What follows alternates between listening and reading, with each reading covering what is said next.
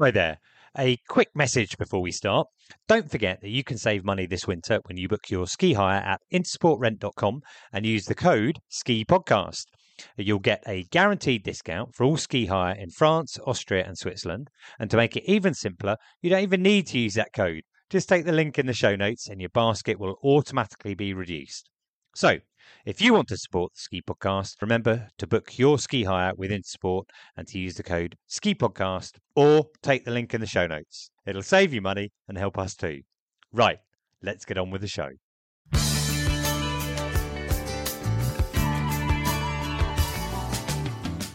Welcome to episode 95 of the Ski Podcast, and thanks for joining us. Today, we're going to be finding out about the UK's largest chalet company, probably in brackets, and talking La Tania with the expert. Plus, I'll be reporting on my trip to Chamonix last week, as well as talking to the man who skied every single day for a year.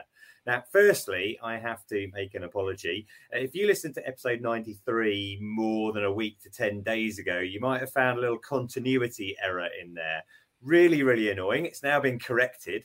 Uh, there are 146 episodes. I don't think it happens very often. Uh, you may know, listener, I'm the researcher, presenter, editor, and publisher. But if you ever happen to hear any mistakes in the podcast, then please do let me know. Uh, secondly, I'd like to thank Switzerland Tourism for their continued support. You may know that they're at the Chelsea Flower Show uh, this week, where they have a Swiss sanctuary, especially designed by Lily Gom, and that is open until this weekend if you want to go along and see some of the amazing flora there. And finally, just before we start, I'd like to congratulate Dave and Mandy Ryding, who got married uh, last week after a, a very long delayed wedding. Probably comes at a close second to his World Cup win uh, earlier this year in the highlights of his life. My name is Iain Martin. I'd like to introduce my guest today. Uh, firstly, I'm delighted to welcome Diane Palumbo, who is Sales and Marketing Director at Skiworld. Hi, Diane. How are you? Hi, hi, Iain. Uh, very well and pleased to be here. Thanks for inviting me. We also have Toffa, who is the founder of Latania.co.uk. Hi, Toffa. How are you going? Yeah, all good. Thanks. Yeah, yeah. Listen, uh, interested to be on this podcast. Yeah. Excellent. And regular guest Al Morgan from SkiKitInfo.com. How are you going, Al?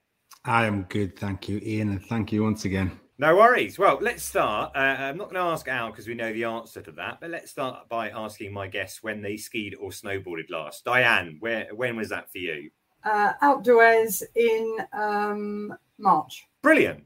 That's always good. You know, for so many of these podcasts, we've been asking people when the last skiing. It was like gaps of two years and things like this. And now it's really nice that it's only like a, you know, a month or two ago. And, and how was that holiday in outdoors? Deeply, deeply enjoyable and satisfying after what's happened to all of us for two reasons. Three. Number one, I went by train. So I felt incredibly virtuous. and there's a long story about our efforts to get more trains for holiday makers, but that would be a separate podcast, I think. Uh, number two, the joy, the sheer joy of spending time with family and friends after all we've been through made it even more resonant. And to hear that click of your ski boots into your skis is second, isn't it? Came first above the sound of my coffee machine. it, I, you know, I can't swear on air, but I realised how much I'd fucking well missed it. I, I honestly, you you think you cope with being locked in your home, the stress of work. We had to repatriate thousands of people when it first hit, then the horror that we've all been through, and you cope, and you cope with not skiing. You know, come on, guys. You know, it is a pleasure. It's a luxury. We're blessed to be able to do it. That first feeling of the snow under my skis, I realised why I've been so addicted to it all my life, and it's not relented at all. That is brilliant to hear, and I think we all felt like that when we uh, had that opportunity to get on the uh, slopes again. What about you, Toffa? Uh, I'm guessing your last skiing was in La Tania, was it? it wasn't actually. Um, my actual last day of the season was over in Tignes. Um, I got invited to the ski lodge staff day out. Um, the day after they closed, or rather the day after they finished cleaning. And um, we had a coach on up to Tignes for the day. Yeah, it's pretty good skiing actually. Um, you know, at the 20th of April, I think it was. And then we were all, all back in the coach after some après ski and down to Bourg Saint Maurice for uh, Big Chinese. Brilliant. Cracking day out, yeah. That sounds like a, a, a, great day out, and I know you got uh, quite a few days in uh, last season. But we'll talk about La Tania a little bit more. I was actually out in Chamonix last week. There was snow, but there was uh, no skiing. Although I did do a bit of research uh, recently for one of my clients' ski weekend about summer skiing in Chamonix, and they did used to have it. I'm not sure if you know this, up on the Aiguille du Midi, there used to be a few drag lifts up there. There's always enough snow to ski up there. People still ski up there. I mean, I saw people skiing while I was at the Aiguille du Midi, people going ski touring, uh, etc. But it's not a very safe environment in summer when the snow bridges on the glacier get thinner and thinner. And in the end, unfortunately, they one of the key decisions that led to them stopping offering uh, summer skiing, which is in the early 90s, I think, was when a snow groomer fell into a crevasse. Uh, and at that point, they just decided, no, this isn't really going to uh, work anymore. So there was no skiing there, but I was hiking on the trails. It was exceptionally warm. It was 29 degrees oh, in the resort at 1,000 meters on Saturday which is super warm, and France is actually on course for its uh, uh warmest uh, May ever, I believe. But so good to be out there in Chamonix again. You know, I really love uh, Chamonix in the summer, and uh, regular listeners will know. Actually, the last time I was there was when I was taking part in the UTMB, so it was quite special to be back there again. Like you, Diane, I also went there uh, by train, there and back bit of a complicated uh, journey to to get to uh, Chamonix. It involved a couple more changes than normal. But what I really, really enjoyed about this particular trip was I didn't have to wear a mask at all at any point during the whole journey, and it was such a joy. Yeah. Made so much difference in that feeling of normality, you know, going skiing and everything like that. But the traveling back and forth and having to do that was just was just really good. So I had a brilliant time uh, out there. And while I was there, I actually met up with uh, Claire Burnet from the tourist office, who's been on the uh, podcast before. I'll put a link in the show notes to her previous appearance. I'm here with uh, Claire Burnet from the Chamonix uh, tourist office. Hi, Claire. How are you going? Hi, Iain. I'm fine, thank you. Excellent. Well, it's it's so good to be back in Chamonix again. The last time I was here was for the UTMB, which was an extremely emotional time for me. And in fact, this morning when my run I came along that little bit to the finish, so it really brought it home. But it's it's more about a kind of trail running here in in summer, isn't it? There's a lot going on. Yeah, definitely. Well, Chamonix has the sort of nomination of um, Valley Trail, um, Trail Runner Valley, and um, we have a lot of dedicated um, itineraries for trail runners. Uh, so from easy trails to uh, more steep uh, mountain paths, there's something for everybody. So, yeah. Uh, this year, though, I'm planning to do a bit more hiking, let's say, because the lifts uh, or a number of the lifts are still open. The, you know, you can go. The Aiguille du Midi is is one of the most popular lifts in the world. Yeah, absolutely, the Aiguille du Midi. But um, the Aiguille du Midi goes up to 12,000 feet, so you're not necessarily going to hike up there unless you're with a high mountain guide. But from the Plan de l'Aiguille, which is the mid station, there's a fabulous uh, trail across to the Montenvers Mer de Glace um, which takes about two hours, and that's a very popular one. But uh, definitely throughout the valley, the lifts are running, so uh, you can get all, to all the um, mountain uh, hiking areas.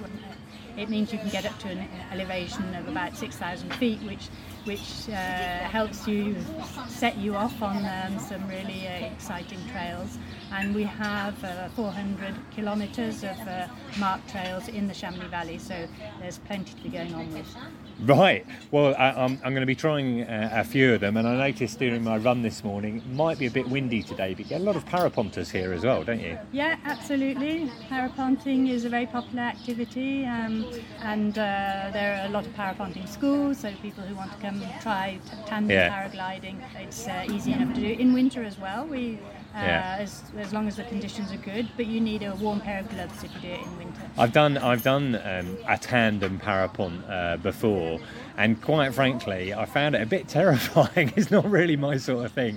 You know, as long as I didn't look down, yeah, it was fine. yeah, you don't need to suffer from vertigo if you're paragliding. Uh, have you tried it at all? Uh, yeah, I paraglided. Um, I started paragliding in 1986. That was the beginning. Okay. Yeah, um, and since then the the um, well the whole sport has evolved a lot. When I flew, there were no rules or regulations. A lot of people landing in trees and uh, uh, and on uh, cranes and uh, uh, and hotel roofs. It was quite an exciting time, but it, it's much. Uh, it, there, there, are a lot of schools now that are really very very um, committed to mountain safety, and so it's a, a, safer sport. There are very few. It's so nice to be here. When I came out on the train yesterday, for the first time in two years, I didn't have to wear a mask, which was great. I feel like we've passed all of that. I wondered at how, as a resort, last winter went for you. Uh, you know, overall in terms of the international market. Yeah, we had an excellent winter. We still had more French clients than uh, in a normal winter season. Normally we're 50% uh, foreign visitors, 50% uh, French.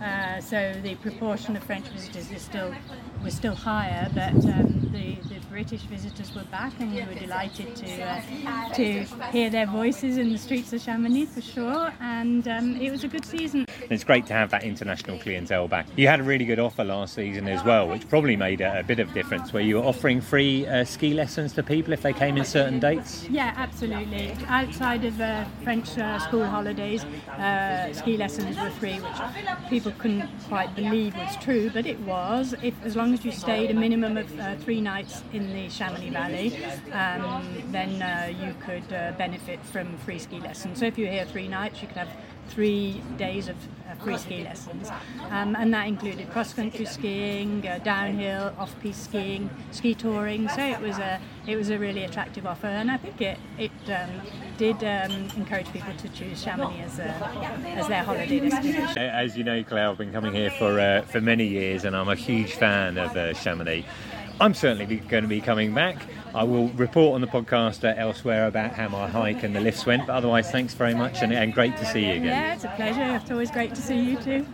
So Chamonix in summer, it's actually one of those uh, few resorts where it's actually busier in summer than it is in winter. So many people come to go on Montenvers and go up the Aiguille du Midi. I actually worked there in the summer in 1996 uh, when I was a rep for Crystal Holidays, and uh, you'd hear in the background, you know, lots of people going, "Oh yeah, I went up Mont Blanc today," which means they went up the Aiguille du Midi and got, got got quite close to Mont Blanc. But people do go, uh, you know, up Mont Blanc, uh, etc. Um, Al, you mentioned you've been out to Chamonix in the summer a few times before. Yeah, uh, I, I just, it's absolutely fantastic. It's such a hub of activity. So if you're going to go out and go climbing, or I've walked around Mont Blanc a few times through Italy and Switzerland, um, yeah, I absolutely love it in the summer. I've been there more in the summer than I have in the winter. Yeah, I mean, I've probably well, I have been there more in the summer because I've done a lot of uh, trail running uh, uh, uh, over there as well. And mountaineering, you mentioned. I mean, when you go to the Aiguille Midi, and uh, listener, if you if you've never been, it costs quite a lot of money to get up there, but I highly uh, recommend it. And you know, you could easily spend two hours or more up there. I think taking in all the different views and watching people. When I went through the ice tunnel that takes you to the Arête to go down to the Vallée Blanche, where people ski the Vallée Blanche, and when I got there, there was a photo shoot going on, and there was some guy who was just looking like he was about to ski down the what would it be the north face down towards uh, Chamonix. And I asked who he was, and I, I looked it up, and he's a uh, free skier called Vivian Bruchez you ever heard of him? Well, I googled him, and he's a pretty amazing uh, guy. And he was doing a photo shoot. There were other people who were ski touring, other people who were, you know, doing mountaineering. It's it's incredibly uh, active there. Diane, I think you told me in the green room you've been there before, but a few years back. Oh God, yeah. Probably the glacier is a lot bigger. That's how long ago it was the last time I went, um, and it was a previous job, and I was repping a group, and I was astounded at the summer beauty of the mountains, having only only ever experienced mountains in the winter. And there's a few places where I'm kind of thinking years to come I will hit in in the summer, and I think Chamonix has to be one of them because you're right, it's so vibrant. It's so vibrant. Well, I, I love uh, the mountains in the summer as I as I do in winter as well, and there is so much that you can do there. But Chamonix is quite an exciting place, and even though I was there in May when it is really quite quiet in the town, you know, quite a lot of the shops weren't open. Some of the restaurants uh, and bars weren't open either. But it's still relatively busy. If you go there in August when the UTMB is on, it is really, really, truly busy, and that is one of the things they have to uh, deal with. Toffa, I think you said when you've been to Chamonix in summer, it's been to maybe just a drive through it to get through to Switzerland, perhaps. Or I, I know the first time I ever went to the Alps, I think it was in '99 in the summer, and I was actually looking at buying an apartment, and I, I wasn't really decided if I was going to buy one, but it was something I was going to have a look at. I just remember that drive up in the mountains in the morning. It was a beautiful morning. And It had been a bit of fresh snow on the summit, and it was, that was it. I was buying an apartment. It was just going to be which one, you know and it really, really changed the whole whole world for me. The being out in the summer, you know. Yeah, I mean Chamonix is so dramatic because a thousand meters the uh, uh, the the town, not really a uh, village, and then going up to 3,800 on an incredibly steep incline to the uh, Aiguille du Midi and on the other side to Brévent. And it's a very different perspective that you don't get in most of the other uh, French ski resorts. Uh, so, you know, listener, I posted a few videos on the uh, Skipedia YouTube uh, channel. If you'd like to find out a little bit more, you can uh, have a look there. Now, Diane, I'd like to turn to you if that's okay. You are sales and marketing director at SkiWorld. There have been a lot of changes in the uh, world of chalet holidays uh, in recent years and in, in, the time that you've been there. I, I think that uh, Skiworld is celebrating its 40th anniversary this year. Is that correct? Yes, I've just signed off the logo. You know, every 10 years you signed off a celebratory logo, but correct. Yeah. Well, 40 years in business is a tremendous achievement, particularly through all the challenges that the travel industry has had. And I have a feeling, I'm not 100% sure of this because it involves even more research than my researcher has time for. I think probably Skiworld is the largest chalet company in the UK now, with, you know, Crystal Holidays and Ingham scaling back massively. When did you join the company? 2000. No, no, I'm lying. it was 1999 because in 1999 we were making prepara- preparations for this is going to be for older listeners listeners the millennium bug. So that is quite a long time ago. You've been with the company a long time. In all of that time yeah they've been i mentioned the amount of challenges and lots of travel companies have have not made it uh, over uh, that length of time.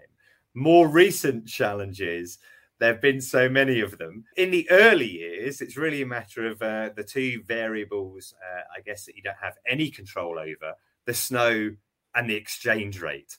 You know, that is something that, you know, chalet companies and travel companies have to deal with the whole time. I mean, how there must have been some occasions where there were some massive variations there that caused you difficulties. Yes.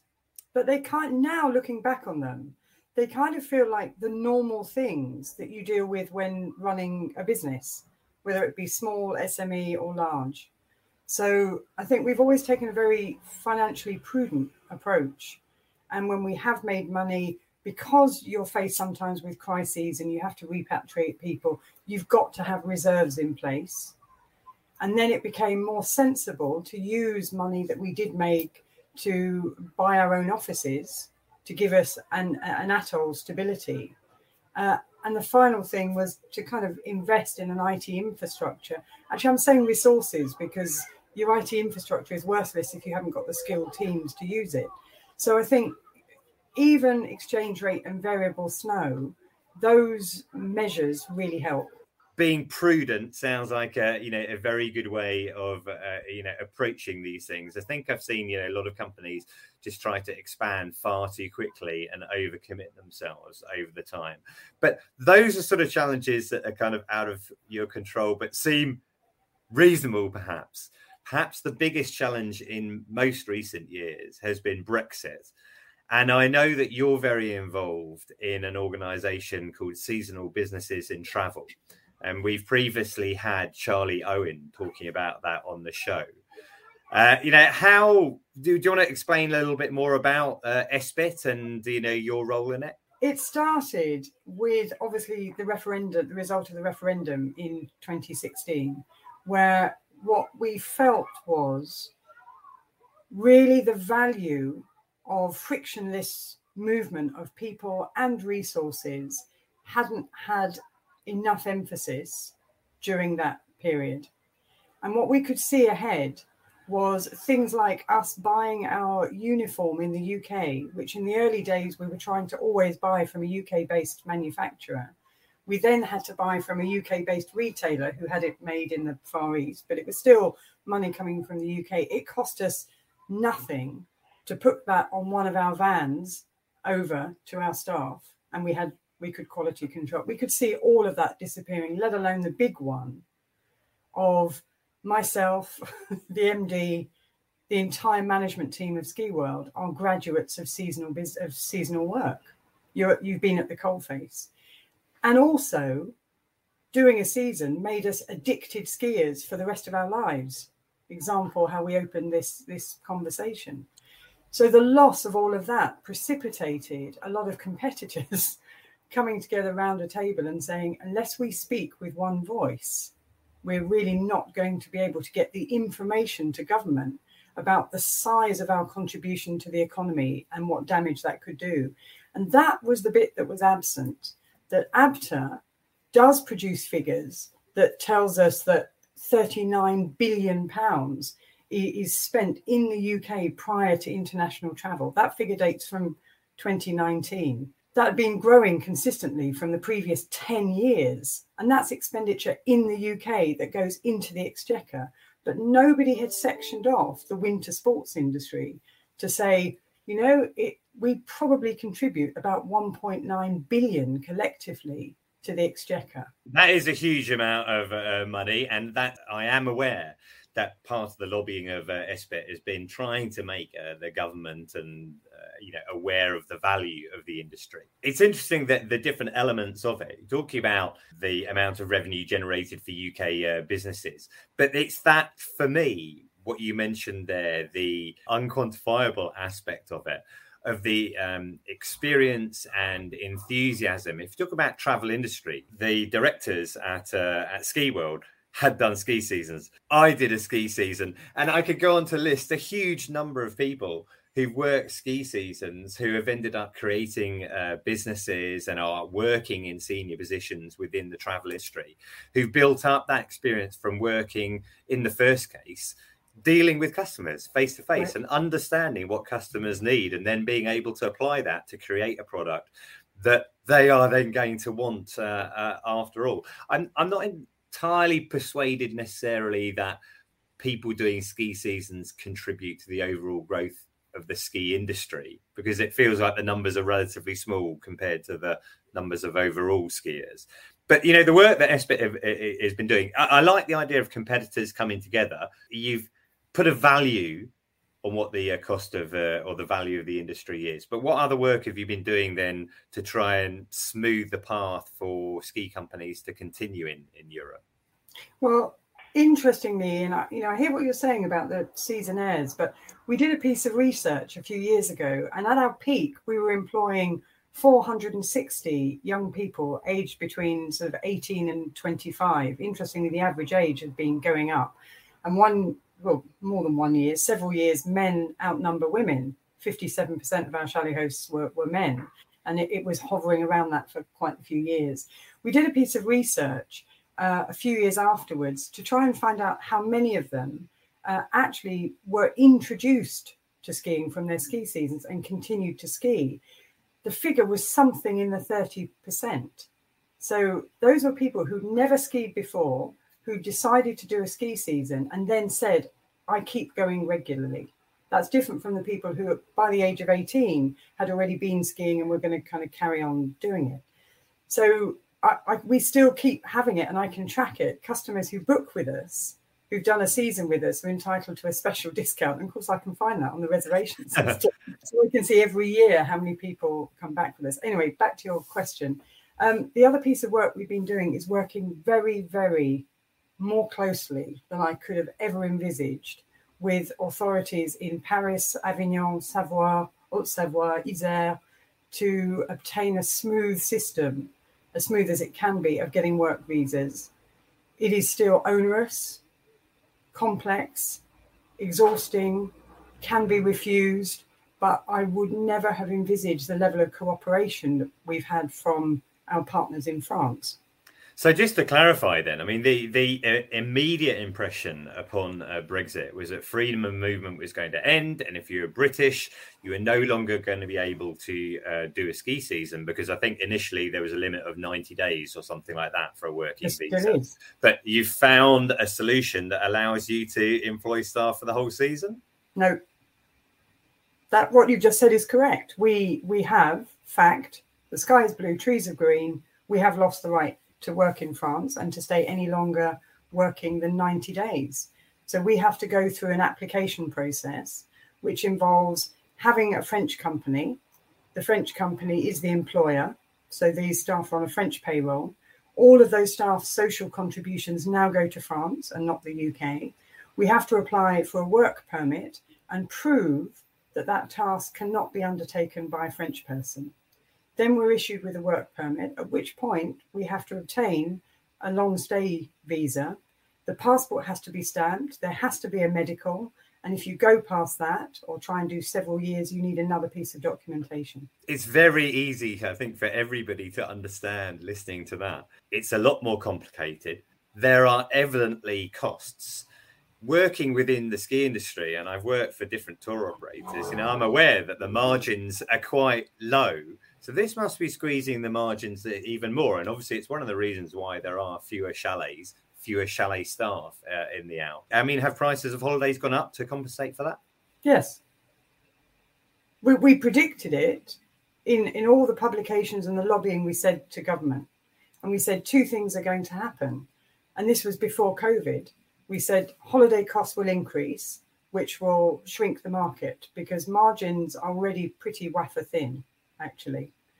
Um, and secondly, it's going to restrict supply because not all people are going to undertake all of that. And certainly, any companies that employ staff illegally risk that member of staff being banned for Europe for life is that really a risk that you want to take with the young person that you're employing? I think it's a real dereliction of duty if you do that, let alone the directors being fined. So uh, we said it's going to restrict supply. Well, economics tells us that a restriction in supply also puts prices up. And that is going to restrict the contribution of the UK holiday industry, and certainly this sector, to the UK economy. So find a way of instigating a youth visa, a youth mobility visa and that's what you're continuing to to lobby for because we obviously do have various areas within freedom of movement where for example the uk are uh, allowing a certain number of people to come in to do fruit picking for example i think is one of them where we have a shortage in the uk we've always relied on people from the eu and therefore those restrictions don't apply. Do you think there's any feasibility that that might apply in reverse for young british people to go and work in ski resorts well, even for fruit pickers, those documentations and that paperwork still has to be gone through. And all the government is saying is we're going to allow a larger number in. And the same is true in Austria. And in France, they've been incredibly cooperative and done something the British government has not done, which they have not put a limit. They've said it's on the basis of application. Whereas in Austria, which is why our program in Austria was literally decimated, there was a limit to the number of visas, which is done on a regional level. Um, has it changed your uh, uh, attitude towards recruitment? Because you know, back in the in the day when I was doing natives, we did lots of recruitment for uh, different tour operators, and obviously we are mainly focusing on British people. But if you can employ people with an EU passport, then it's going to make it a lot more straightforward. Do you have you tried to target people from Ireland, for example, or the the Nordic Holland. nations? Yes, of course you know, as an employer, uh, you know, I've got very split feelings. As you said, all of us are graduates of the School of Seasonaires. And I feel so strongly about giving the opportunities to travel and work abroad to young British people, the opportunities that we all benefited from. You know, I get emotional when I think about that restriction, the effect on the opportunities for young people. But I also have to look at what is good for the business and keeps holiday prices the best value we can. And that has meant employing and prioritising people with an EU passport. Certainly, when I spoke to my kids and I said to them after Brexit, you know, one of the biggest influences or one of the biggest issues here is that it's going to be a lot more difficult for you to do a ski season, which they both would like to do. Then that kind of helped, uh, you know, it's a few years ago and they're a bit younger, but helped them to understand the significance of that decision. I hope your situation at Skiworld continues to progress and the work that you do with SBIT you know, hopefully there's some continued progress there and we're able to maintain the chalet holiday because, you know, I, am not going to defend the chalet holiday at all costs, but it certainly is um, a, a, British tradition. I know there are other countries, you know, some countries Dutch uh, offer it as well. But yeah, I think the chalet holiday really is part of uh, skiing's history, and they, I, I, love the social aspects to it when you get a uh, a mixed group, but also when you have a full group. You know, when I go on holiday with our groups. We've been staying in apartments recently with several different families. So you're sort of on holiday together, but you're still apart. If you can be all on holiday in the same place, then it is so much better, I think. I agree. And one of the hysterical things is a very close friend of mine is French and lives in Paris. And she often says, I do not understand. You British, you go on holiday in groups. You go all together and then you play we do not do this in France. I sound more Italian because I've just spent time with my family. But anyway, um, that it's a phenomena um, that is really uh, it's a British characteristic. We go on holiday in groups to play. Long may it continue, is what I say. Thank you very much, uh, Dan, for that insight, and uh, wish you all the best for your 40th celebrations. Look forward to seeing that logo in due course. Now I'm going to move on to you, uh, Toffa, just now. Interestingly, 1999 was clearly a very significant year for the ski industry. Diane joined Skiworld. I started uh, uh, Natives around that time, and Toffa, I think that was the year that you started Latania.co.uk as well, isn't it? Uh, yeah, that's right. Um, well, I was out for that season. Yeah, I hardly had a day off the previous year because of the millennium bug because I worked in the IT industry. But uh, I, I first got to La Tania in the mid '90s on one of those crystal super deals where you, you don't find out where you're actually staying until you get on the coach. Brilliant. And um, I remember I was on the coach and uh, you were promised it was going to be one of the big ski areas. And he said, Oh, you're staying with Tanya. And then randomly, I think um, I went on a chalet holiday. And right until the day before, I thought we were going to Méribel. And then we were driving out and um, we got the address. And of course, it was La Tania again. And then so it was it was just sort of almost fated. Uh, I ended up sort of falling in love with La Tania and, and going there regularly. And as I say, I was out for that season in '99, and uh, I had flu between Christmas and New Year, and ended up just messing about uh, with the website, and we we sort of created it overnight, really. I, I, I, that sounds very casual. I think you're being uh, very modest there because I don't think anyone ever creates a, a website overnight. I mean, I know you work in uh, in IT, but there's a big difference between being a fan of a, a resort and going there. I mean, what led you to decide, oh, well, I think there should be a website or I'm going to create a website? I think it, it, it was weird because I, we are doing some projects at work and so it, so we sort of had access to the internet. You know, I mean, it was all dial-up modems then, and of course, it was before any social media. So just taking photos of people and being able to put them on the internet, and people could see them and go, "Wow, this is great." Um, and it became sort of message board as well. So it was as I say, before any social media, it was a way of everybody keeping in contact, and especially after the ski season as well, where so many seasonaires seem to end up in London. Um, it just became a, a, sort of place where everyone could meet up, you know. And it's interesting, isn't it? I mean, you're right that uh, it's hard. Uh, some listeners, uh, as I mentioned before, might find it difficult to imagine an era before social media. You know, the internet was very nascent then. I think you had a real first mover advantage there because you set up that website possibly before ever there was an official website for La Tania? Because if you Google La Tania, it's going to be very easy for listeners to find latania.co.uk because it comes out top in almost every single search for La Tania. Did the tourist office have their own website at the time? They did, but it was a real sort of static uh, site. Really, didn't really update at all. It was just sort of the, the general information site um, with the brochures on. Because that was latania.com. But interestingly, in the last few years, there's been this merger with Courchevel, and so the Latania.com just takes you to the Courchevel website.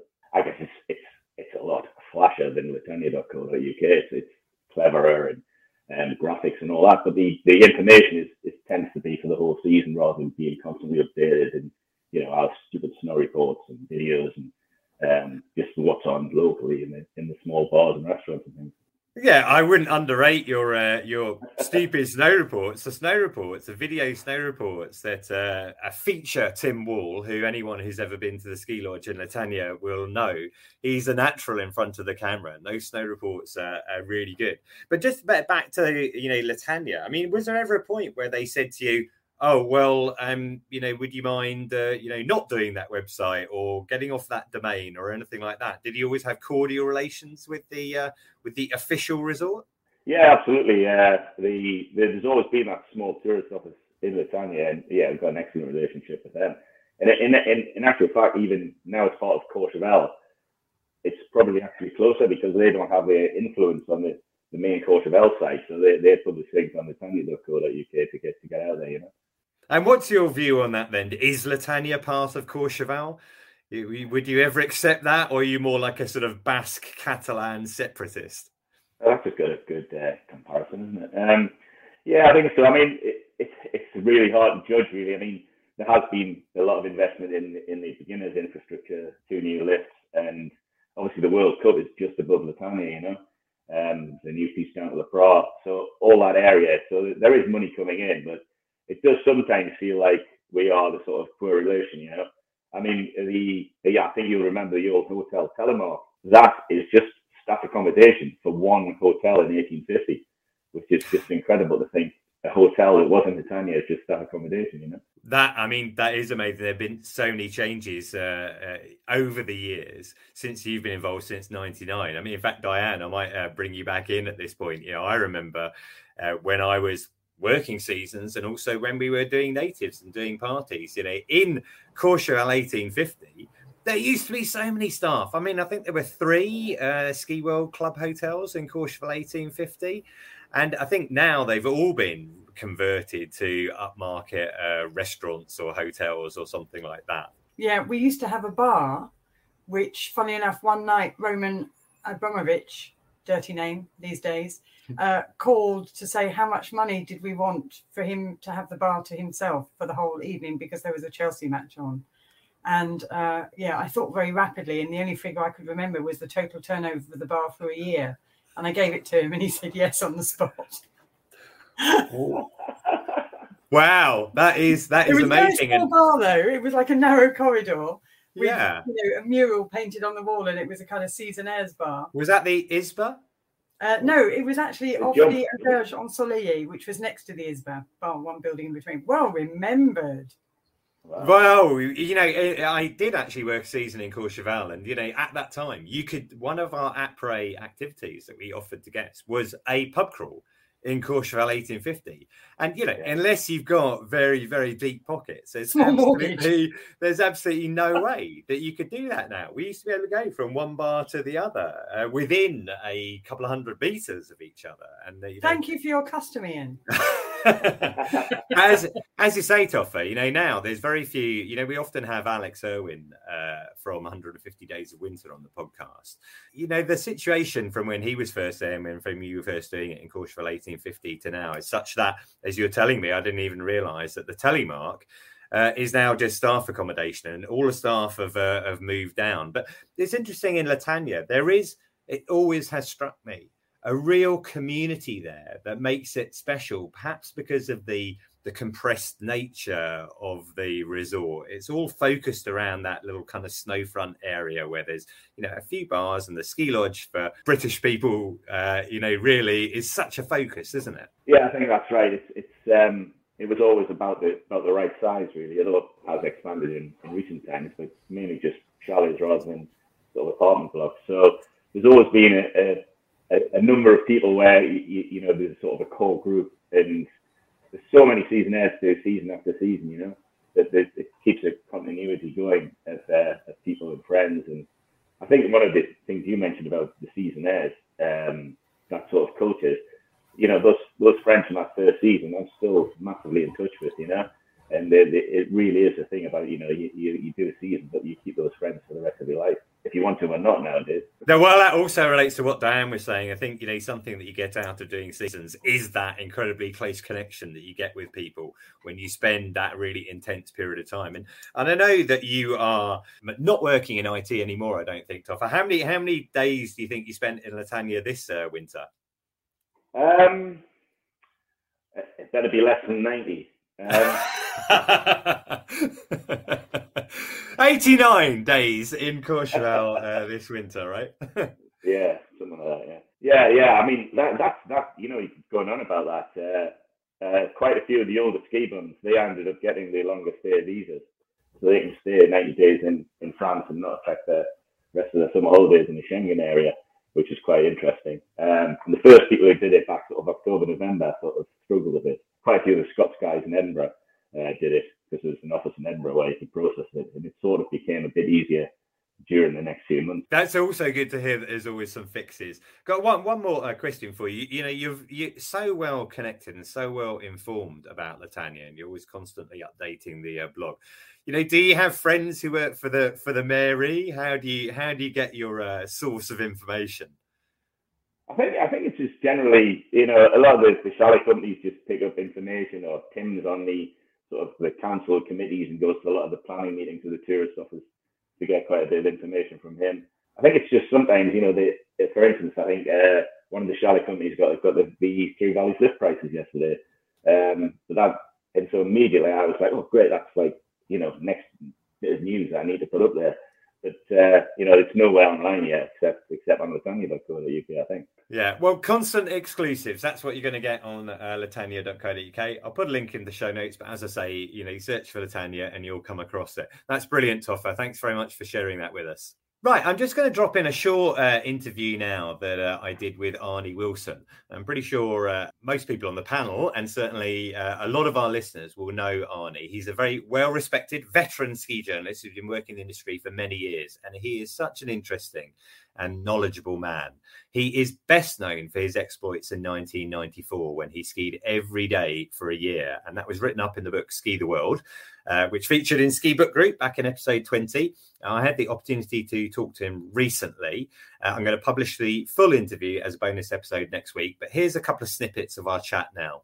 You started off your career before you became a ski journalist as more of a, a broader journalist, a more traditional journalist working in the uh, in the industry. Is that right? Yeah, I, I worked in Fleet Street interviewing celebrities skiing didn't come into it really at all. Although later on, of course, when I was in the skiing industry, I, I did meet. You know, I had I had lunch with Clint Eastwood, skied with Arnold Schwarzenegger. Yeah, I was going to ask you uh, about those, but in those early celebrities, and who who were you interviewing then? Oh gosh, two hundred famous people, and in those days, I don't want to brag, but they really were famous. I had breakfast with Buzz Aldrin. Wow. Wonderful, wonderful guy. So many of them, I'd have to refer to a list. Lunch with David Bowie. Wow. A lot of people would be extremely envious of you for that. These are writing profiles or features yeah. for different newspapers, was it? It could even be little scrappy bits. I mean, after the round the world trip, because I'd had lunch with Clint Eastwood en route, he very sweetly, as you can see on the front of the cover, yep agreed to write the intro. Of course, makes it much more interesting to people and, and more bona fide. And what was quite funny about that was, he, I said, "Can we? Could you send us your signature?" And he popped his signature in a box, put the box in a larger box, put the put the larger box in a parcel. Uh-huh. So when it arrived, uh, it was it was triple wrapped, and that's the that's the signature in the book. And what about the actual ski the world, the round the world ski expedition? Then did did you pitch that to the Financial Times? Did you yes. say to them, "Oh, this will be a really good idea"? Well, I'd only been writing for them for ten years or so, roughly that. Yeah. And I said, "I want to do something different, even if you're not interested." I think what it was, I wrote a magazine article. Could you ski somewhere every month of the year? Okay. Thought, yeah. So I made half of it up because I knew you could, but I never had. And then I thought, well, hang on a sec. I've just proved that you can ski every month of the year, so why not every day? So, on a day, for example, when you were about to fly from Chile to uh, New Zealand, you were up really early in the morning skiing somewhere else. And I think, from my memory of the book, wasn't there one day where you kind of pulled over to the side of the road to find yes. like a patch of snow oh, yeah, yeah. just to get we some were, skiing in? We were skiing along the pavement in parts of Chile. It happened to, that we were in Chile when there was nowhere else to ski. Yeah. Not really. Yeah. I forget must have been when the resorts were closing. Yeah, I think August is. Uh, I've got down here July, August. You were yeah. in Chile. So we were, in order to produce one or two or three miles a day. Yeah. We would ski down Martin Pass and we'd ski on the pavement because it's still snow. yeah, of course. Yeah, it's still skiing, isn't it? Exactly. Yeah. Mammoth oh. was almost your kind of hub, wasn't it, for That's the trip? Quite an important point. Mammoth was a terrifically useful place to ski in between the northern and southern hemisphere we became friendly with the people in Mammoth. They would take us, for example, in Mammoth, Uh, it was it was our link between, as I say, between the states, or no, between Europe Yeah. and the southern hemisphere. Uh, and so I remember certainly that in Mammoth they allowed us up the mountain during the night because we had Brilliant. A, we had a flight the next morning from Los Angeles. Was that be there? Yeah, Los Angeles at about 9:30. And so the only way we could catch that would be to ski at six in the morning, do one run maybe, Yeah. and then we'd go to the airport. So yes, we had, but Mammoth did become very important to us as a as a great sort of link between the two hemispheres. We were asked to go to India. The Right. Indian government. Her, we, Huh? were ne- we were never, That's brilliant.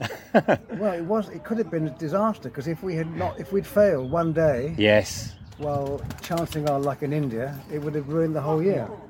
We thought, do we say yes or no? But anyway, they asked us, and we went to Manali uh, in the Himalayas. Yeah, I've been there actually, Manali. really? Yeah. Did you ever ski there? No. Well, there's heli skiing there, which is Yeah. probably the best heli skiing in the world, which I've Yeah. done since the trip. Done two or three trips there. Uh, but Manali was a bit of a. Um, we just about managed because the thing is there were no ski resorts open. We, we discovered when we got there. So what we did, we got special government permit, and we drove with uh, help from the local, I don't know, tourist office, I Yeah. Up the pass, and then we skied down all kinds of weird. It wasn't a ski resort at all. We were skiing down. It wasn't that dangerous, but it was. It was sort of loose snow, ice, rivers, and and then of course then we went when we skied down, we had to try and find our driver again. I've got some pictures at home of getting into the area, great big cliffs and walls of ice, and you think, God, what are you doing there? You know? Uh, it seemed like it might have been a mistake, but we managed to ski every day. But we skied so little in India that we ended up owing the total, if you like, another 30 or 40 I see. miles And you had to catch to up. make up. We were sitting like we are here at the table, and he was at the next table. and I'd actually said, wouldn't it be fun if we met Clint? And there he was. so we moved. He seemed to be quite welcoming. Uh, we said what we were doing, and we moved across to his table and had lunch with him. And Brilliant. He, was very nice.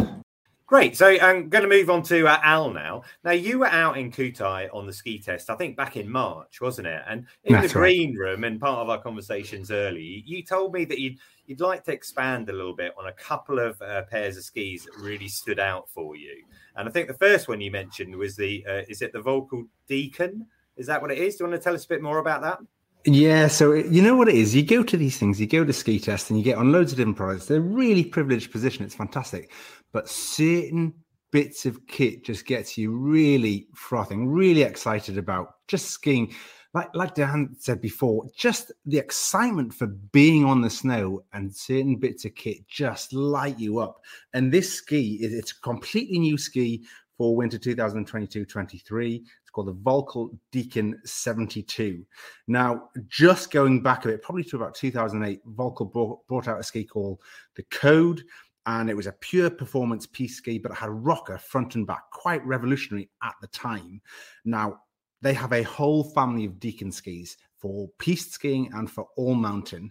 And the winter we've just had, they had a ski called the Master 72. But for next year, they're bringing out the Völkl Deacon 72. Loads of numbers and names there. But this is a pretty special ski. It's quite expensive, 840 pounds, but it's got loads of modern tech in it. You do get a pretty nice binding in that. But yes, we appreciate that. That is the upper end, but it makes you way more than 800 pounds a better ski. It is phenomenal. If I buy the ski for uh, uh, 840 pounds, it's going to make me more than uh, 800 pounds better as a skier. honestly uh, it is it is just incredible. It's a bit like they've got alchemists working at Völkl and they're just turn something magical in this ski. It's it's brilliant. So it's a multi-layer wood core poplar and ash quite a long lift front and back. It's quite a low rocker but quite long big beefy sidewall two layers of metal and they've got 3d glass so in skis you have different flat layers laminates but they get more technical with this in that the the the glass laminate in the ski isn't just a flat layer it comes up in a 3d profile up and out over the edges in the tip and tail and then combine that with their new tech this tailored carbon tip. So they have certain carbon strands that they embroider onto a, a mesh back and that's laminated in the tip of the ski and the grip out of this is phenomenal. You know, I'm really lucky. I get to ski race skis and all sorts of stuff. There was a really hard packed piste. Then I was trying to go really fast on a number of different piste skis, and I put this on my feet, and my word, it was electric. You just want to go faster and harder, and you weren't in any doubt that it was going to lose grip there. And it was really interesting. So there's a, a lady called Anya Blenninger, who's an ex-German racer. She's Völkl's international product manager. She was out there. And um, I was talking to her about the ski afterwards. And it's just really amazing watching somebody that works in it getting so excited about a product. It is just brilliant. And even people from different brands, other ski brands, got in on this ski and were blown away. It's awesome. I don't think I've ever heard a more positive review of a ski uh, than that. I'm definitely going to have to look out for it. You know, I think you uh, listeners probably know I normally I don't own skis, but I tend to hire them from uh, Intersport. I'll have to mention to Intersport to make sure they get that in their uh, quiver for next winter. Uh, and then the other one was a Salomon ski, right? Yeah, this is. Um, I'm not going to try and get too over the top because these are just that Völkl Deacon 72 and this Salomon QST are just electric skis. It's a very different product. It's wider. It's 106 underfoot. So just setting the scene a little bit. QST range from Salomon has been in their offering for a number of years. Great product. They brought out a kind of updated or new construction in a model called the QST Blank, as well as a QST 98. It used to be the 99 for the season we've just had. But the updated this 106. It's an unchanged name, but this ski has changed for next winter. So the contact point in the shovel of the ski is brought further back. They put more cork in the ski. They use something called CFX fiber in the ski, so for dampening without chucking loads of metal in the ski, so it keeps it really light. And I'm going to wax lyrical about it again. This is just a fantastic. If you want an all mountain free ride style ski for somebody who's maybe an advanced to expert level skier, got a decent amount of technique, it is just brilliant. The grip on piste, they have this, this kind of double sidewall construction underfoot. They call it dual sidewall, where they've got more sidewall bonded into the, the, the core of the ski. And the grip on firm snow, uh, it was a real surprise for something that's over 100 mil underfoot. Um, obviously, it's got a slightly longer turn radius on this. It's got a 21 meter turn radius. We were skiing it in the 181 length, but you can get it over on its edge. You can put pressure into it. The real beauty in this ski is just its versatility. It's been a long time since we've got on something this wide that can cope with such a variety of conditions in skiing. So if you want a wider ski, but you don't want to sacrifice that firm snow performance, you might want to do some tighter turns. You might want to ski at really high speed. The QST 106 is just superb. Cool. Well, those are two really effusive uh, reviews there. Thanks for that, uh, Al. And I think it's quite good. We've we've got these exclusives here because these will all come out in the uh, magazines uh, in the autumn. But listener, you now know Völkl the Völkl Deacon 72 and the Salomon QST 106, two of the uh, standout skis from the ski test in Kühtai back in March.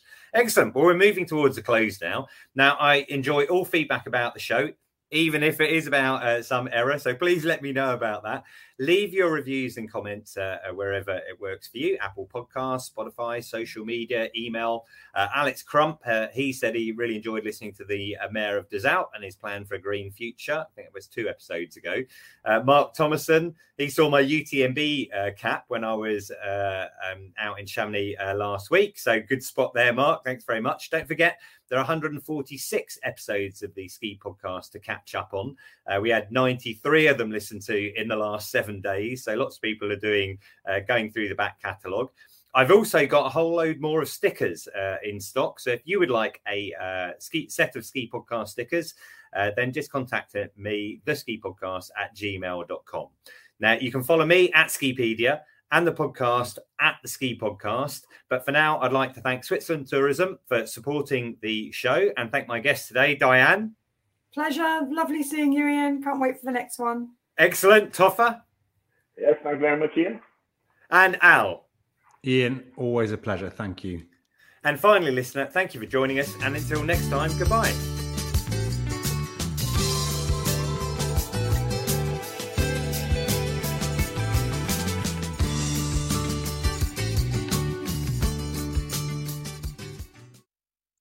Thanks for listening to this episode of the Ski Podcast. Don't forget that if you want to support the podcast, then remember to book your ski hire with Intersport and use the code Ski Podcast or simply take the link in the show notes. It'll save you money and help us too. Thanks again and have a great winter.